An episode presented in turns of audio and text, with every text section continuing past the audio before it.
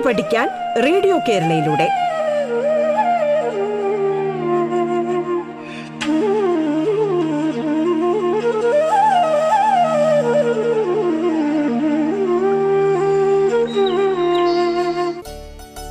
നമസ്കാരം, പാഠത്തിലേക്ക് സ്വാഗതം. പാഠത്തിൽ ഇന്ന് 10ാം ക്ലാസ് കെമിസ്ട്രി ക്ലാസ്സാണ് കൈകാര്യം ചെയ്യപ്പെടുന്നത്. എറണാകുളം കല്ലിൽ GHSSലെ അധ്യാപിക S. ദർശനയാണ് നമ്മോടൊപ്പമുള്ളത്. പ്രിയപ്പെട്ട കുട്ടികളെ, എല്ലാവർക്കും ഓർഗാനിക് കെമിസ്ട്രിയുടെ അടുത്ത അധ്യായത്തിലേക്ക് സ്വാഗതം. കഴിഞ്ഞ അധ്യായത്തിൽ നമ്മൾ ഓർഗാനിക് സംയുക്തങ്ങളുടെ നാമകരണത്തെക്കുറിച്ച്, ഫങ്ഷണൽ ഗ്രൂപ്പുകളെ കുറിച്ച്, ഐസോമെറിസത്തെ കുറിച്ചൊക്കെ പഠിച്ചു അല്ലേ? ഇന്ന് നമുക്ക് ഓർഗാനിക് സംയുക്തങ്ങളുടെ രാസപ്രവർത്തനങ്ങളെ കുറിച്ച് പഠിക്കാം. Chemical reactions of organic compounds.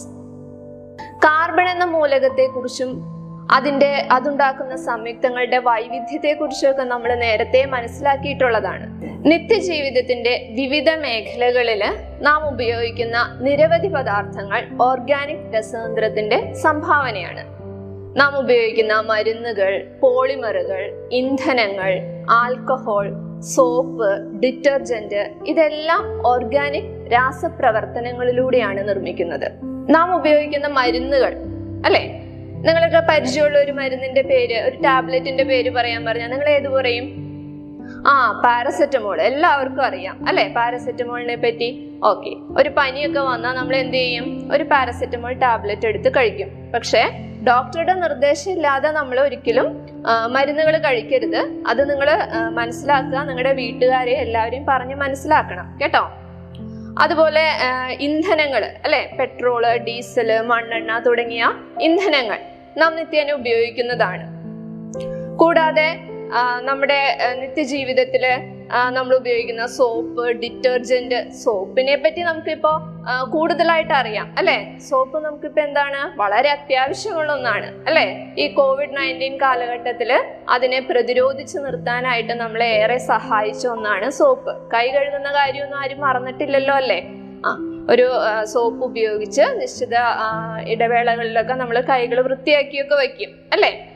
അതുപോലെ നമ്മള് മുമ്പ് അധികം ഉപയോഗിച്ചിട്ടുണ്ടായിരുന്നില്ല, പക്ഷെ ഇപ്പൊ നമ്മള് കൂടുതലായിട്ട് ഉപയോഗിക്കുന്ന ഒരു ഓർഗാനിക് സംയുക്തമാണ് അല്ലെങ്കിൽ ഒരു പ്രോഡക്റ്റ് ആണ് എന്ത്, സാനിറ്റൈസറുകൾ അല്ലെ. സോപ്പ് ഉപയോഗിച്ച് കൈ കഴുകാനായിട്ട് പറ്റാത്ത സാഹചര്യങ്ങളിൽ നമ്മൾ എന്ത് ചെയ്യും? സാനിറ്റൈസറുകൾ ഉപയോഗിച്ച് കൈ വൃത്തിയാക്കി വെക്കും. സാനിറ്റൈസറിന്റെ ബോട്ടിലുകളില് എഴുതിയിരിക്കുന്നത് ശ്രദ്ധിച്ചിട്ടുണ്ടോ? എന്താണ് അതിന്റെ കെമിക്കൽ കോമ്പോസിഷൻ? നോക്കാത്തവർ ഇനി പോയി നോക്കണം കേട്ടോ. അതൊരു ആൽക്കഹോൾ സംയുക്തമാണ് സാനിറ്റൈസറുകൾ. അതുപോലെ നമ്മളുടെ പ്ലാസ്റ്റിക്കുകൾ, പോളിമർ വിഭാഗത്തിൽപ്പെടുന്നവയാണ് പ്ലാസ്റ്റിക്കുകൾ. അപ്പോ നിത്യജീവിതത്തിന്റെ വിവിധ മേഖലകളിൽ നാം ഉപയോഗിക്കുന്ന പദാർത്ഥങ്ങൾ ഓർഗാനിക് രസതന്ത്രത്തിന്റെ സംഭാവനയാണ്. ഇവയെല്ലാം നിർമ്മിക്കപ്പെടുന്നത് വിവിധ തരം ഓർഗാനിക് രാസപ്രവർത്തനങ്ങളിലൂടെയാണ്. നമുക്കിന്ന് ഓർഗാനിക് രാസപ്രവർത്തനങ്ങളെ കുറിച്ച് പഠിക്കാം. ഓർഗാനിക് രാസപ്രവർത്തനങ്ങൾ എന്നത് കെമിസ്ട്രിയിലെ വളരെ വിപുലമായ ഒരു ശാഖയാണ്. നിത്യേന എന്നോണം നിരവധി ഓർഗാനിക് സംയുക്തങ്ങൾ ലാബുകളിൽ നിർമ്മിക്കപ്പെടുന്നുണ്ട്. നമ്മൾ അതിലെ പ്രധാനപ്പെട്ട 5 രാസപ്രവർത്തനങ്ങളാണ് പഠിക്കുന്നത്. ഒന്നാമത്തേത് ആദേശ രാസപ്രവർത്തനങ്ങൾ അഥവാ സബ്സ്റ്റിറ്റ്യൂഷൻ റിയാക്ഷൻസ്. രണ്ടാമത്തേത് അഡീഷൻ രാസപ്രവർത്തനങ്ങൾ അഥവാ അഡീഷൻ റിയാക്ഷൻസ്. മൂന്നാമത്തേത് പോളിമറൈസേഷൻ. നാലാമത്തേത് ഹൈഡ്രോ കാർബണുകളുടെ ജ്വലനം അഥവാ കമ്പസ്റ്റൻ ഓഫ് ഹൈഡ്രോ കാർബൺസ്. അഞ്ചാമതായി നമ്മൾ പഠിക്കുന്നത് താപീയ വിഘടനം അഥവാ തെർമൽ ക്രാക്കിംഗ്. അപ്പോൾ നമ്മൾ ഏതാണ് ആദ്യം പറഞ്ഞ രാസപ്രവർത്തനം? ആദേശ രാസപ്രവർത്തനം അഥവാ സബ്സ്റ്റിറ്റ്യൂഷൻ റിയാക്ഷൻസ്. സബ്സ്റ്റിറ്റ്യൂഷൻ എന്ന വാക്ക് നിങ്ങൾക്കൊക്കെ പരിചയം ഉണ്ടാകും അല്ലെ. ഫുട്ബോള്, ക്രിക്കറ്റ് തുടങ്ങിയ കളികളൊക്കെ കളിക്കുന്നവരായിരിക്കും നിങ്ങൾ അല്ലെ. ഇപ്പൊ ഗ്രൗണ്ടിൽ പോയി കളിക്കാനൊക്കെ ചെറിയ റെസ്ട്രിക്ഷൻസ് ഒക്കെ ഉണ്ടെങ്കിലും ടി വിയിലൂടെ കളി കാണുന്നവരോ കളി അറിയാവുന്നവരോ ഒക്കെ ആയിരിക്കും. എന്താണ് ഇതിന്റെ പ്രത്യേകത?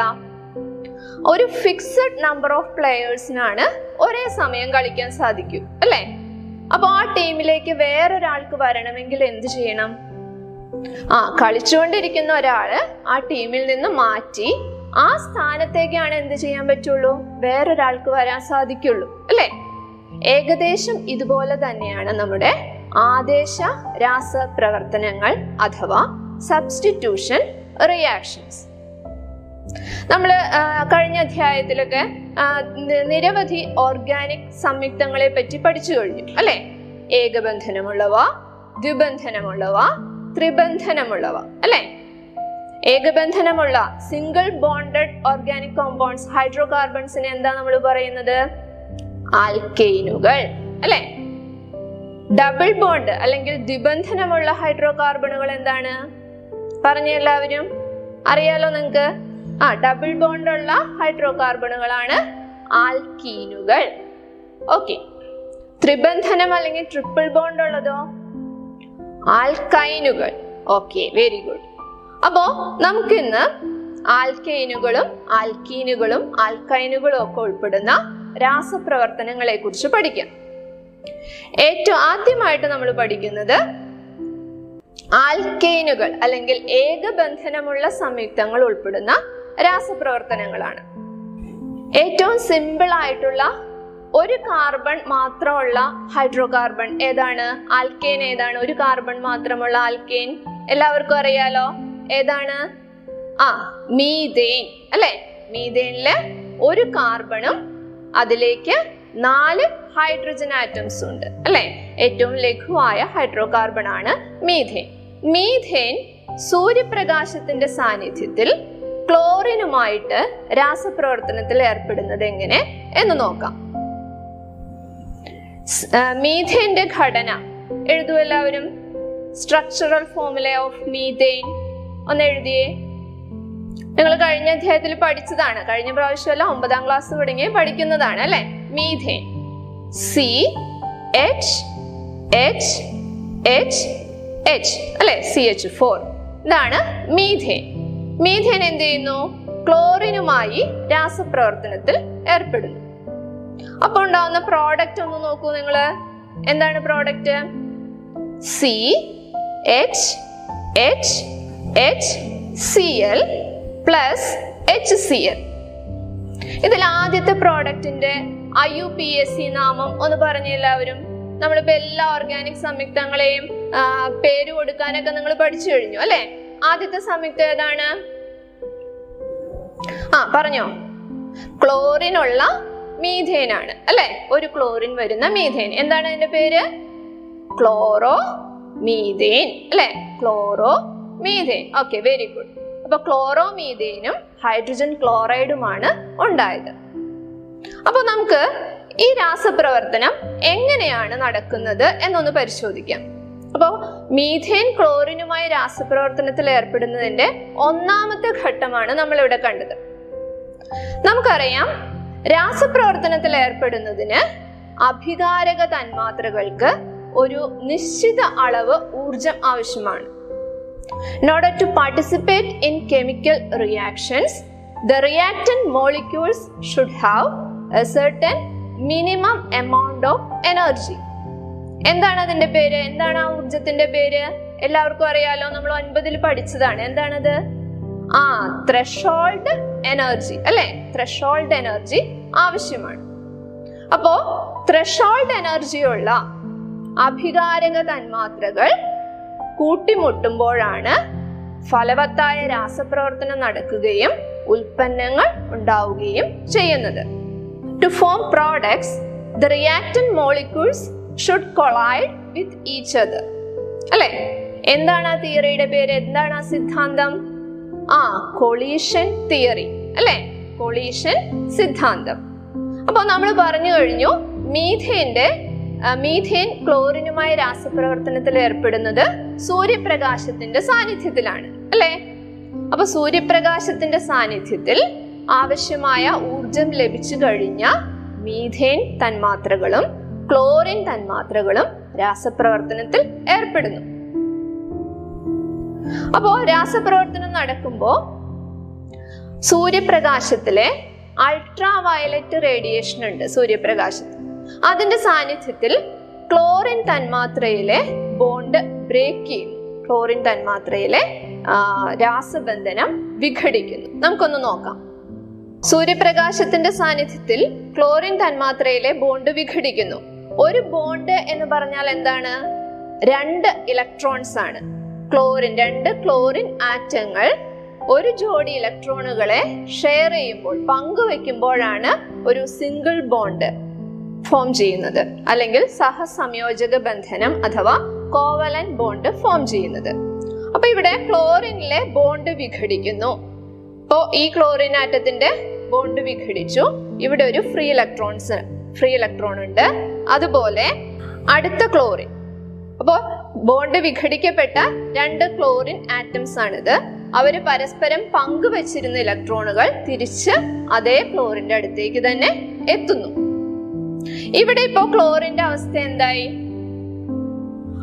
ക്ലോറിന് ചുറ്റും ഇപ്പോ 7 ഇലക്ട്രോൺ, ഓരോ ക്ലോറിൻ ആറ്റത്തിന് ചുറ്റും 7 ഇലക്ട്രോൺ ആണ് ഇപ്പോഴുള്ളത്, അല്ലെ?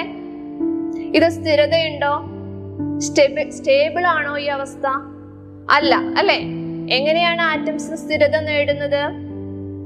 സ്ഥിരത കൈവരിക്കണമെങ്കിൽ ബാഹ്യതമ ഷെല്ലിൽ 8 electrons, outermost shell should contain octet configuration, അല്ലെ? 8 ഇലക്ട്രോൺസ് ആവശ്യമാണ്. അപ്പോ ഇപ്പൊ നമ്മുടെ ക്ലോറിൻ ഹൈലി റിയാക്റ്റീവ് ആണ്. എങ്ങനെയെങ്കിലും എവിടെന്നെങ്കിലും ഒരു ഇലക്ട്രോൺ കിട്ടുന്നതിന് വേണ്ടി അത് അന്വേഷിച്ചുകൊണ്ടിരിക്കും. അപ്പോഴാണ് നമ്മുടെ റിയാക്ഷൻ മീഡിയത്തിലെ ത്രെഷോൾഡ് എനർജിയൊക്കെ അറ്റൈൻ ചെയ്ത് റിയാക്ട് ചെയ്യാൻ തയ്യാറായിട്ട് നിൽക്കുന്ന മീഥേൻ മോളിക്യൂളിനെ, മീഥേൻ തന്മാത്രയെ കാണുന്നത്. അപ്പോ ക്ലോറിൻ എന്ത് ചെയ്യുന്നു? ഒരു ക്ലോറിൻ ഇവിടെ വരുന്നു. ഈ ക്ലോറിൻ ഇവിടെ വന്നിട്ട് ഇവിടെ നിന്ന് എന്ത് ചെയ്യുന്നു? ഒരു ഹൈഡ്രജൻ ആറ്റത്തിനെ സ്വീകരിക്കുന്നു. ക്ലോറിൻ ഇവിടെ നിന്ന് ഒരു ഹൈഡ്രജൻ ആറ്റത്തിനെ സ്വീകരിച്ച് ഹൈഡ്രജനും ക്ലോറിനും തമ്മിൽ ഒരു ബോണ്ട് ഫോം ചെയ്യുന്നു. HCl, ഹൈഡ്രജൻ ക്ലോറൈഡ് ഫോം ചെയ്യുന്നു. ഇപ്പോ നമ്മുടെ ക്ലോറിന് ചുറ്റും 8 ഇലക്ട്രോൺസും ഹൈഡ്രജന് ചുറ്റും 2 ഇലക്ട്രോൺ. അങ്ങനെ ഇവരെന്തായി? സ്റ്റേബിളായി. Hydrogen chloride സ്റ്റേബിളായി. പക്ഷെ ഇപ്പൊ നമ്മുടെ മീഥേൻ നോക്കൂ, എന്താണ് അവസ്ഥ? മീഥേൻ ഇപ്പോൾ എന്തായിട്ട് മാറി? ഒരു റാഡിക്കൽ ആയിട്ട് മാറി, അല്ലെ? മീഥൈൽ റാഡിക്കൽ, നിങ്ങൾ കഴിഞ്ഞ അധ്യായത്തിൽ പഠിച്ചിട്ടുള്ളതാണ് മീഥൈൽ റാഡിക്കലുകളെ കുറിച്ച്, അല്ലെ? അപ്പൊ ഇത് ഹൈലി അൺസ്റ്റേബിൾ ആണ്. എന്ന് വെച്ചാൽ എന്താണ്? സ്ഥിരത ഇല്ല. ഇപ്പൊ മീഥേനിലെ കാർബൺ, ഇതാണ് കാർബൺ, ഇത് ഹൈഡ്രജൻ, അല്ലെ? അപ്പൊ ഇവിടെ ഈ കാർബണിന് ചുറ്റും എത്ര ഇലക്ട്രോൺസ് ആണുള്ളത്? ഇപ്പോ നോക്കൂ, ഒരു ബോണ്ട് എന്നാൽ 2 ഇലക്ട്രോൺ ആണ്. നമ്മൾ പറഞ്ഞു കഴിഞ്ഞു, ഒരു ബോണ്ട് 2 ഇലക്ട്രോൺ ആണ്. ഒരു ബോണ്ട് ഫോം ചെയ്യണമെങ്കിൽ 2 ഇലക്ട്രോൺ ആണ് ആവശ്യമുള്ളത്. അപ്പോ ഇവിടെ നോക്കൂ, ഇവിടെ കാർബണിന് ചുറ്റും ഇപ്പോ 2, 4, 6, 7, ഇവിടെ ഒരു ഫ്രീ വാലൻസി ആണ്, അല്ലെ? ഇവിടേക്ക് എന്ത് ചെയ്യാം? ഒരാറ്റത്തിന് വന്ന് ജോയിൻ ചെയ്യാം. അല്ലെങ്കിൽ ഇവിടെ ഒരാറ്റം വന്നാലാണ് എന്ത് സംഭവിക്കൂ? മീഥേൻ മോളിക്യൂള്, മീഥേൻ തന്മാത്ര സ്ഥിരത കൈവരിക്കും. അപ്പൊ എന്ത് ചെയ്യുന്നു? നമ്മുടെ റിയാക്ഷൻ മീഡിയത്തിൽ ബോണ്ട് ബ്രേക്ക് ചെയ്ത് നിൽക്കുന്ന ക്ലോറിൻ ഉണ്ട്. ഈ ക്ലോറിൻ ചെന്നിട്ട് മീഥേനിലെ കാർബണുമായി ഒരു ബോണ്ട് ഫോം ചെയ്യുന്നു, CCl ബോണ്ട്. ഇപ്പൊ നോക്കൂ, മീഥേൻ സ്റ്റേബിൾ ആയോ എന്ന് നോക്കൂ. മീഥേനിലെ കാർബണിന് ചുറ്റും ഇപ്പോ 4 ആറ്റം വന്നിട്ടുണ്ട്, അല്ലെ? അതായത് ഇവിടെ എന്താണ്? കാർബണിന് ചുറ്റും ഇപ്പോ 8 ഇലക്ട്രോൺസ് ഉണ്ട്. എന്താണ് ഇപ്പൊ ഫോം ചെയ്ത പ്രോഡക്റ്റിന്റെ പേര്? ക്ലോറോ മീഥേൻ, അല്ലെ? Chloro methane. ഇതാണ് മീഥേൻ ക്ലോറിനുമായി രാസപ്രവർത്തനത്തിൽ ഏർപ്പെടുന്നതിന്റെ 1ാമത്തെ ഘട്ടം. ഇപ്പൊ നമുക്ക് ഫോം ചെയ്ത മോളിക്യൂൾ ഏതാണ്? ക്ലോറോ മീഥേൻ ആണ്. ക്ലോറോ മീഥേനില് ഇനിയും റീപ്ലേസ് ചെയ്യാൻ സാധിക്കുന്ന ഹൈഡ്രജൻ ആറ്റങ്ങളുണ്ടോ? ഉണ്ട്, അല്ലെ? എത്ര ഹൈഡ്രജൻ ആറ്റം ഉണ്ട് ഇനിയും റീപ്ലേസ് ചെയ്യാൻ പറ്റുന്നത്? 1, 2, 3, അല്ലെ? 3 ഹൈഡ്രജൻ ആറ്റത്തിനെ കൂടെ എന്ത് ചെയ്യാം? റീപ്ലേസ് ചെയ്യാം. അപ്പോ 2ാമത്തെ ഘട്ടത്തിൽ ക്ലോറോ മീഥേനിലേക്ക് അടുത്ത ക്ലോറിൻ മോളിക്യൂള് വന്ന് റിയാക്ട് ചെയ്യുന്നു. അപ്പോഴെന്തായിരിക്കും സംഭവിക്കുക? ക്ലോറോ മീഥേനിലേക്ക് വീണ്ടും ഒരു ക്ലോറിൻ മോളിക്യൂൾ വരുമ്പോൾ എന്താണ് സംഭവിക്കുന്നത്? അടുത്ത ഹൈഡ്രജൻ ആറ്റത്തിനെ ഈ ക്ലോറിൻ സ്വീകരിക്കുന്നു, അല്ലെ? ഹൈഡ്രജൻ ആറ്റത്തിനെ ഈ ക്ലോറിൻ മാറ്റുന്നു. അവിടെ ഒരു ഫ്രീ വാലൻസി വരുന്നു. അവിടേക്ക് എന്ത് ചെയ്യുന്നു? വേറൊരു ക്ലോറിൻ വന്ന് ജോയിൻ ചെയ്യുന്നു. ഫ്രീ ആയിരുന്ന ഹൈഡ്രജനും ക്ലോറിനും ചേർന്നിട്ട് എന്തുണ്ടാവുന്നു? ഹൈഡ്രജൻ ക്ലോറൈഡ് ഫോം ചെയ്യുന്നു.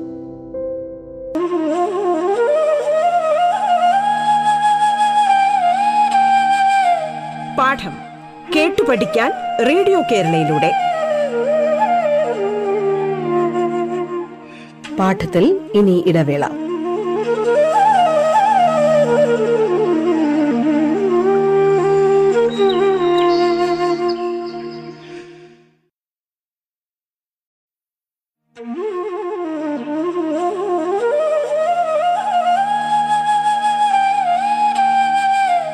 പാഠം കേട്ടു പഠിക്കാൻ റേഡിയോ കേരളയിലൂടെ തുടർന്ന് കേൾക്കാം. പാഠം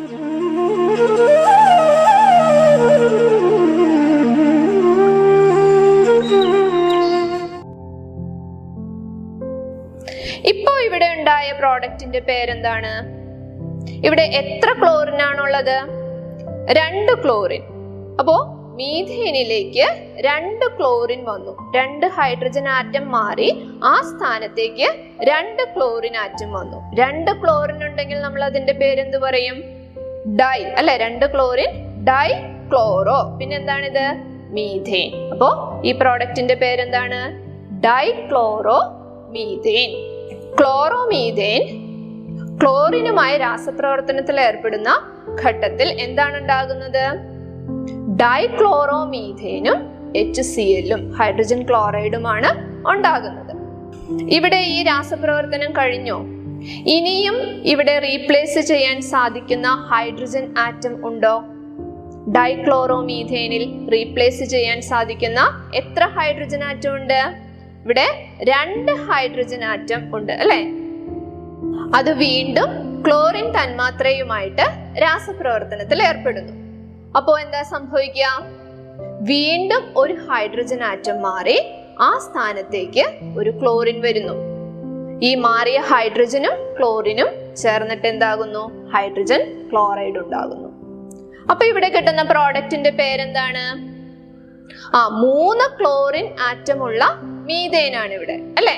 അപ്പൊ അതിന്റെ പേര് 3 ക്ലോറിൻ വരുമ്പോ ട്രൈക്ലോറോ, അല്ലെ? Trichloro methane. ഇതാണ് ഇതിന്റെ IUPAC നാമം. പക്ഷെ ഇതിനൊരു വ്യാവസായിക നാമമുണ്ട്, അത് പറഞ്ഞാൽ നിങ്ങൾക്ക് നന്നായിട്ട് അറിയാമായിരിക്കും. ഇതിനെ ക്ലോറോഫോം കേട്ടിട്ടുണ്ടല്ലോ. ക്ലോറോഫോം ലാബുകളിലൊക്കെ റിയേജന്റ് ആയിട്ടും പണ്ട് അനസ്തെറ്റിക് ആയിട്ടൊക്കെ ഉപയോഗിച്ചിരുന്നതാണ് ക്ലോറോഫോം. അപ്പൊ 3-ാമത്തെ ഘട്ടത്തില് ട്രൈക്ലോറോ മീഥേനും ഹൈഡ്രജൻ ക്ലോറൈഡുമാണ് ഉണ്ടായത്. ഇനിയും ഇവിടെ റീപ്ലേസ് ചെയ്യാൻ പറ്റുന്ന ഹൈഡ്രജൻ ആറ്റം ഉണ്ടോ? ഉണ്ട്, അല്ലെ? ഒരു ഹൈഡ്രജൻ കൂടെ ബാക്കിയുണ്ട്. അപ്പോ 4-ാമത്തെ ഘട്ടത്തിൽ ട്രൈക്ലോറോമീഥേൻ ക്ലോറിൻ തന്മാത്രയുമായി രാസപ്രവർത്തനത്തിൽ ഏർപ്പെട്ട് എന്തുണ്ടാവുന്നു? ഒരു ഹൈഡ്രജൻ കൂടെ മാറി ബാക്കിയുണ്ടായിരുന്നു, അല്ലെ? അപ്പോ വീണ്ടും ആ മാറിയ സ്ഥാനത്തേക്ക് ആര് വരുന്നു? ഒരു ക്ലോറിൻ കൂടെ വന്ന് ജോയിൻ ചെയ്യുന്നു. അപ്പൊ ഇവിടെ എത്ര ക്ലോറിനായി? 4 ക്ലോറിൻ വന്നു, അല്ലെ? കാർബണിലേക്ക് 4 ക്ലോറിൻ വന്ന് ജോയിൻ ചെയ്തു. ഹൈഡ്രജൻ ക്ലോറൈഡ് മോളിക്യൂളും ഫോം ചെയ്തു. അപ്പോ 4 ക്ലോറിനുള്ള മീഥേൻ, അതിനെ നമ്മൾ എന്താണ് പറയുക? 4 ഉണ്ടെങ്കിൽ ടെട്ര, അല്ലെ? അപ്പോ ടെട്ര ക്ലോറോ മീഥേൻ അല്ലെങ്കിൽ കാർബൺ ടെട്ര ക്ലോറൈഡ്. നമ്മൾ ഡ്രൈ ക്ലീനിങ്ങിനൊക്കെ ഉപയോഗിക്കുന്ന ഒരു പദാർത്ഥമാണ് കാർബൺ ടെട്ര ക്ലോറൈഡ്. അപ്പോ മീഥേൻ ക്ലോറിനുമായി രാസപ്രവർത്തനത്തിൽ ഏർപ്പെടുന്നു. ഇത് 4 ഘട്ടങ്ങളിലായിട്ടാണ് ഈ രാസപ്രവർത്തനം നടന്നത്, അല്ലെ? 1-ാമത്തെ ഘട്ടത്തിൽ ഒരു ഹൈഡ്രജൻ മാറി ആ സ്ഥാനത്തേക്ക് ഒരു ക്ലോറിൻ വന്നു. 2-ാമത്തെ ഘട്ടത്തില് അടുത്ത ഹൈഡ്രജൻ മാറി അടുത്ത ക്ലോറിൻ വരുന്നു. 3-ാമത്തെയും 4-ാമത്തെയും ഘട്ടങ്ങളിൽ ഓരോ ഹൈഡ്രജൻ ആറ്റം വീതം മാറി ആ സ്ഥാനത്തേക്ക് ഓരോ ക്ലോറിൻ ആറ്റം വരുന്നു. അപ്പോ 4 ഘട്ടമായിട്ടാണ് ഈ രാസപ്രവർത്തനം നടന്നത്. ഏത് രാസപ്രവർത്തനം? ഹൈഡ്രജനെ ക്ലോറിൻ ആദേശം ചെയ്തു, ആ സ്ഥാനത്തേക്ക് ക്ലോറിൻ കയറി, അല്ലെ? അപ്പോ ഇതാണ് ആദേശ രാസപ്രവർത്തനം. മീഥേൻ തന്മാത്രയിലെ ഹൈഡ്രജൻ ആറ്റത്തിനെ എന്ത് ചെയ്യുന്നു? മാറ്റി ആ സ്ഥാനത്തേക്ക് ക്ലോറിൻ തന്മാത്ര വന്ന് ജോയിൻ ചെയ്യുന്നു. എന്താണ് ആദേശ രാസപ്രവർത്തനങ്ങൾ? ഒരു സംയുക്തത്തിലെ ഒരു ആറ്റത്തിനെ മാറ്റി അതിന്റെ സ്ഥാനത്ത് മറ്റൊരു ആറ്റമോ ആറ്റം ഗ്രൂപ്പോ വന്നു ചേരുന്ന രാസപ്രവർത്തനങ്ങളാണ് ആദേശ രാസപ്രവർത്തനങ്ങൾ. A reaction in which an atom or a group in a compound is replaced by another atom or a group is called substitution reaction. നമ്മൾ നേരത്തെ എഴുതിയ മീഥേന്റെ റിയാക്ഷൻ എല്ലാം നമ്മൾ സ്ട്രക്ചറൽ ഫോമിൽ ഉപയോഗിച്ചിട്ടാണ് എഴുതിയത്. ഇനി നമുക്കിതൊന്ന് മോളിക്കുലാർ ഫോമിൽ ഉപയോഗിച്ച് തന്മാത്രാ വാക്യം ഉപയോഗിച്ചൊന്ന് എഴുതി നോക്കിയാലോ. ഒന്നാമത്തെ ഘട്ടത്തിൽ CH4 plus Cl2 gives CH3Cl plus HCl. Second സ്റ്റേജിൽ അടുത്ത ഹൈഡ്രജൻ മാറുന്നു, അല്ലെ? CH3Cl plus Cl2 gives CH2Cl2 plus HCl. മൂന്നാമത്തെ ഘട്ടത്തിൽ CH2Cl2 plus Cl2 gives CHCl3 plus HCl. നാലാമത്തെ ഘട്ടത്തിൽ CHCl3 plus Cl2 gives CCl4 plus HCl. Methane ക്ലോറിനുമായി രാസപ്രവർത്തനത്തിൽ ഏർപ്പെടുന്നതിന്റെ 4 ഘട്ടങ്ങളാണ് നമ്മൾ ഇവിടെ കണ്ടത്. മീഥേനിൽ 4 ഹൈഡ്രജൻ ആറ്റമാണുള്ളത്. 4 ഘട്ടങ്ങളിലായിട്ടാണ് ഈ രാസപ്രവർത്തനം നടന്നത്. നെക്സ്റ്റ് ഹയർ ആൽക്കേൻ ഏതാണ്? അടുത്ത ആൽക്കേൻ 2 കാർബണുള്ള ആൽക്കേൻ. എന്താണ് അതിന്റെ പേര് പറഞ്ഞേ? ഈഥേൻ, അല്ലെ? 2 കാർബണുള്ള ആൽക്കേന്റെ പേരാണ് ഈഥേൻ. എന്താണ് ഈഥേന്റെ മോളിക്കുലാർ ഫോമുല? C2H6, അല്ലെ? അങ്ങനെയാണെങ്കിൽ നമുക്ക് ഇനി ഈഥേൻ ക്ലോറിനുമായി രാസപ്രവർത്തനത്തിൽ ഏർപ്പെടുന്നു. ആദേശ രാസപ്രവർത്തനത്തിൽ ഏർപ്പെടുന്നതിന്റെ വിവിധ ഘട്ടങ്ങളൊന്ന് എഴുതി നോക്കിയാലോ. മോളിക്കുലാർ ഫോമിൽ ഉപയോഗിച്ചൊന്ന് എഴുതി നോക്കാം നമുക്ക്. ഒന്നാമത്തെ ഘട്ടത്തിൽ ആദ്യത്തെ ഹൈഡ്രജൻ മാറുന്നു, അല്ലെ? C2H6 plus Cl2 gives C2H5Cl plus HCl. രണ്ടാമത്തെ ഘട്ടത്തിൽ C2H5Cl plus Cl2 gives C2H4Cl2 plus HCl. മൂന്നാമത്തെ ഘട്ടത്തിൽ അടുത്ത ഹൈഡ്രജൻ മാറുന്നു, അല്ലെ? C2H4Cl2 plus Cl2 gives C2H3Cl3 plus HCl. നാലാമത്തെ ഘട്ടത്തിലോ C2H3Cl3 plus Cl2 gives C2H2Cl4 plus HCl. അഞ്ചാമത്തെ ഘട്ടം വരുമ്പോൾ വീണ്ടും ഒരു ഹൈഡ്രജൻ ആറ്റം കൂടെ മാറുന്നു, അല്ലെ? C2H2Cl4 plus Cl2 gives C2HCl5 plus HCl.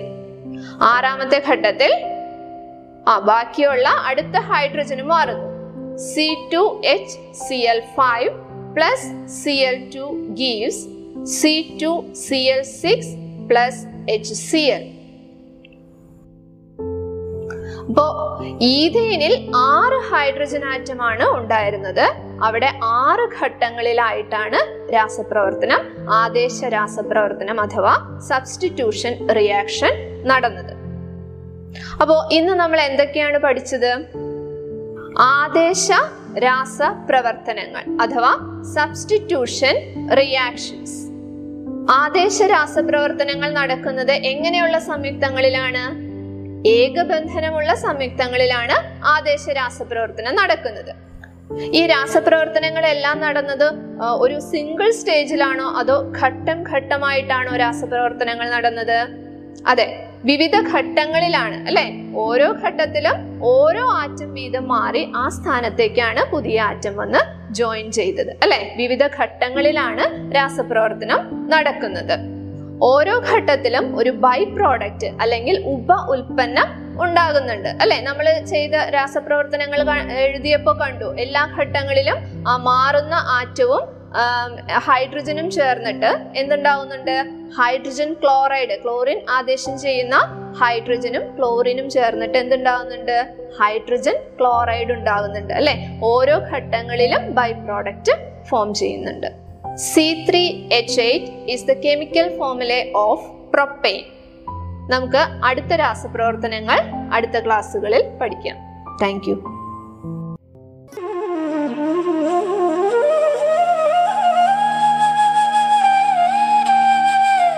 പാഠം കേട്ടു പഠിക്കാൻ റേഡിയോ കേരളയിലൂടെ